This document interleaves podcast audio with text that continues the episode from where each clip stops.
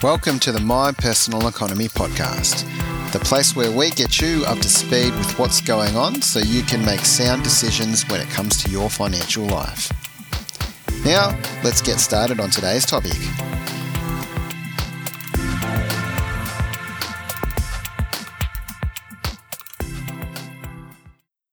I'm recording here on January 31. It's meant to hit 43 here today in Melbourne, and I certainly hope this is the last of the 40 plus degrees days after the horrible summer of fire we've had. Uh, but I think it's a good place to start actually. The one thing that really stood out to me was the underlying anger the community holds. I witnessed people venting their anger on social media. People who you'd never heard Bo Peep from, especially on serious issues like fires and climate change and what have you. I watched the news as the PM tried to console people and they were not very happy. So I thought about why people are so angry.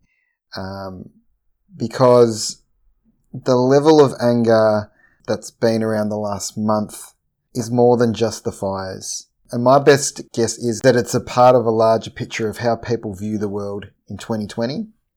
Um, sure, the climate change problem is there and the poor management of our environment. Uh, that's a problem too. But I believe there's an overwhelming sense that the future is going to be worse and that uh, has slowly been driving people. I think that overwhelming sense has been built up over a period of time. And as with all things, when you push um, negative emotions down, they boil up at certain points when uh, emotions afraid, and I think that's what we've witnessed um, in the last month. I think about the people in regional Australia. They feel forgotten. They're fighting fires that are ripping through their communities. Community is different in the country than what it means to city folk.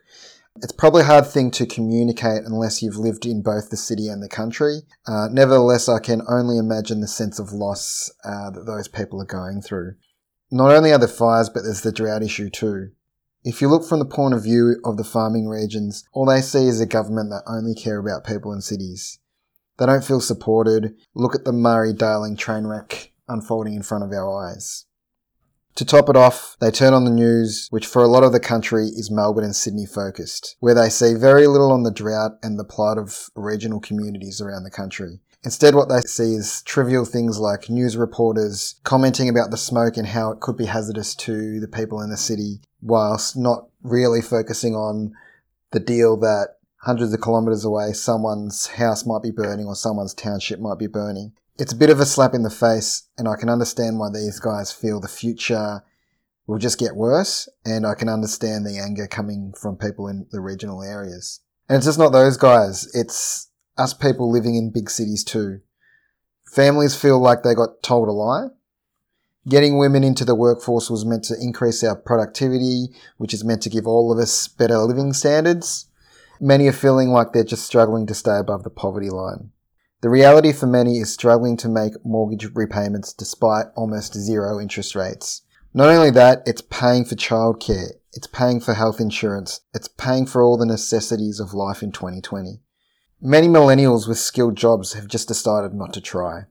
It's easier to live in the moment than to think about buying a house they can't afford. Look forward to your next holiday or your next car. There's no such thing as delayed gratification we all have the right to be angry or at least discontented about the way we're living in 2020. Our financial markets should reflect the wealth of the people. The problem is the average person clearly isn't feeling very rich right now. So there's a disconnect. And that's what I want to talk about today. How in 2020 are we getting share market highs, gold highs, property market soon to be getting back to highs? There's something that doesn't work here. Not everything can be going up at once. It's not normal.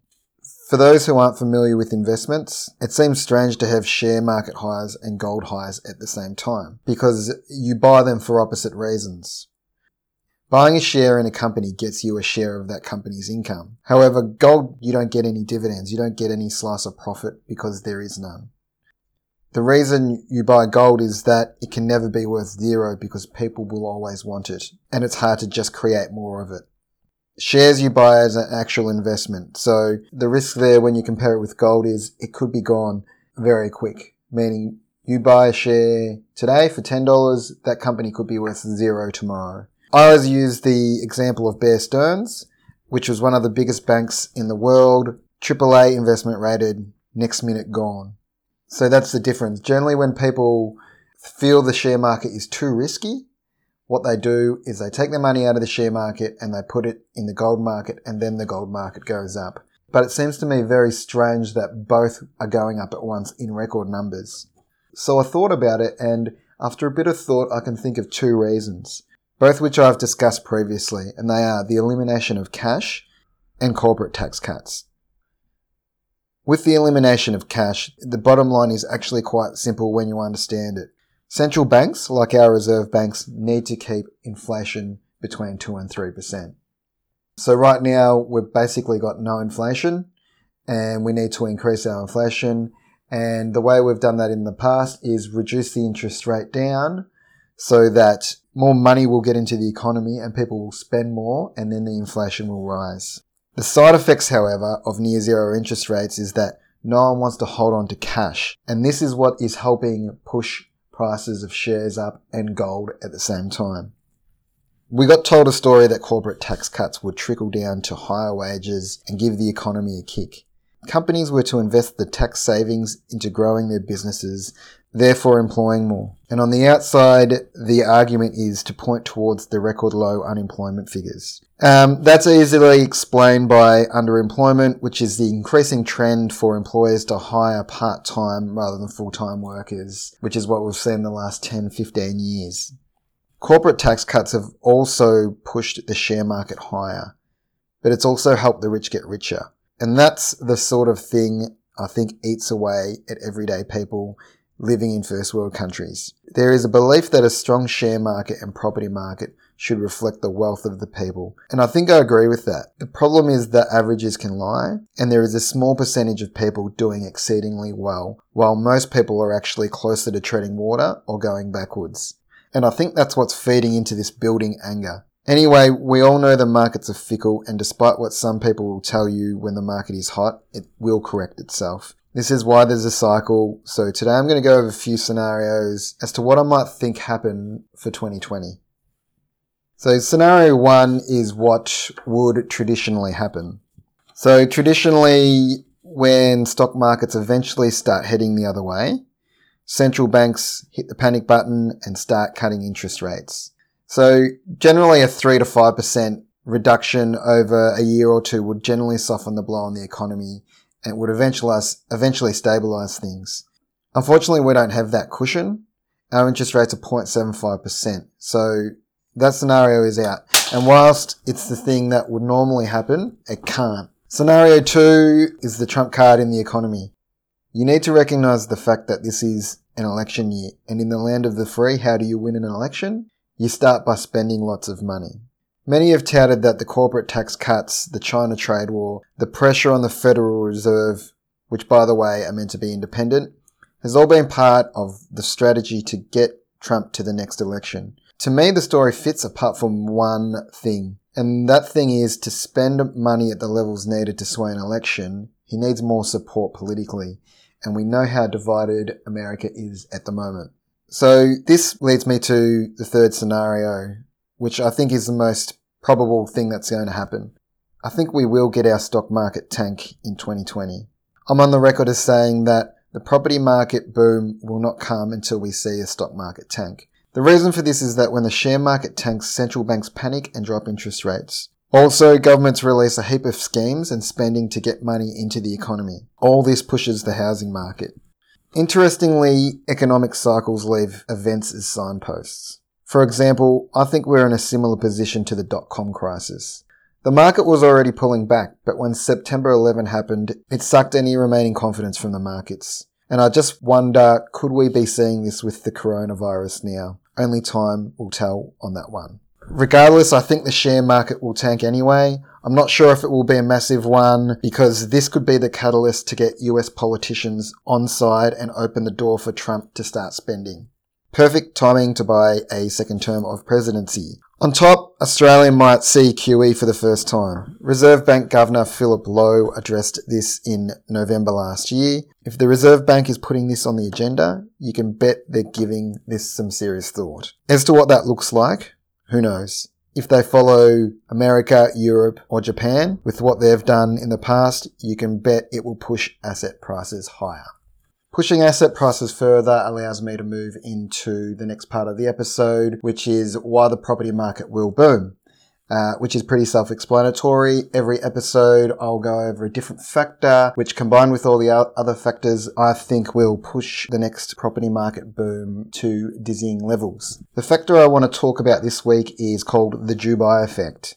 I first heard it explained by demographer Bernard Salt. Basically, when the shit hits the fan in the Middle East, people with money move their money to Dubai. This is because uncertain times mean increased levels of risk. In the Middle East, for example, there can be little transparency at the best of times. Throw in war, economic sanctions, and corruption into the mix, and you get a lot of risk. Australia too is a safe place to put your money in the Asian zone, and this is why Bernard Salt referred to it as the Dubai effect. You would naturally think economic hard times would equal declining property prices. But when we get the Dubai effect, actually more money comes flooding into the market, which pushes asset prices up.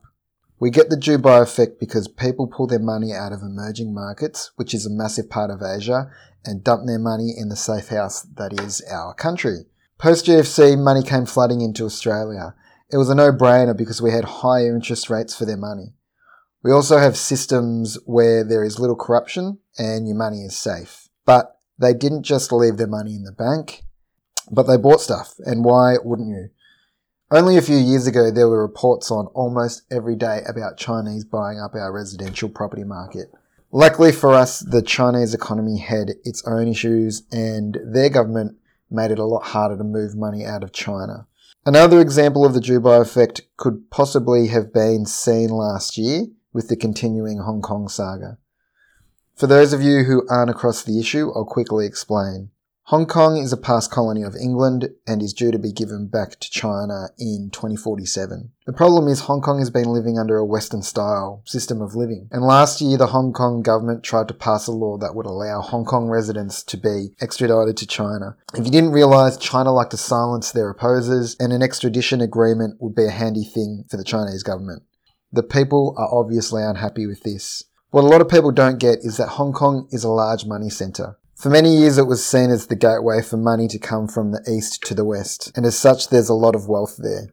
As if by sheer coincidence, the top end of our real estate market, I'm talking the $1.5 million plus, saw a significant spike in the month after this conflict started. I believe that this is one contributing factor to the next property boom, going to dizzying heights. The thing is, we don't know what will happen in the future. Two months ago, who would have known the coronavirus would have been a thing? But what we will know is that there will be uncertainty in the future.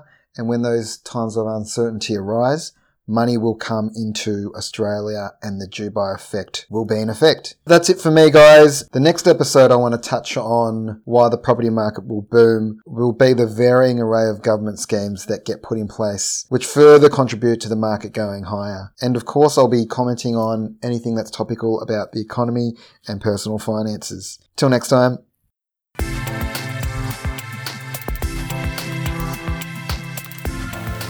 Thanks for listening to the My Personal Economy podcast. I hope you've got some nuggets of wisdom you can use from today's episode. My goal with this podcast is to help people understand their finance a little bit better. So if you have any questions I can address, please get in contact. You can find me by searching Will Bell Mortgage Broker on Google or Facebook. Thanks for stopping by.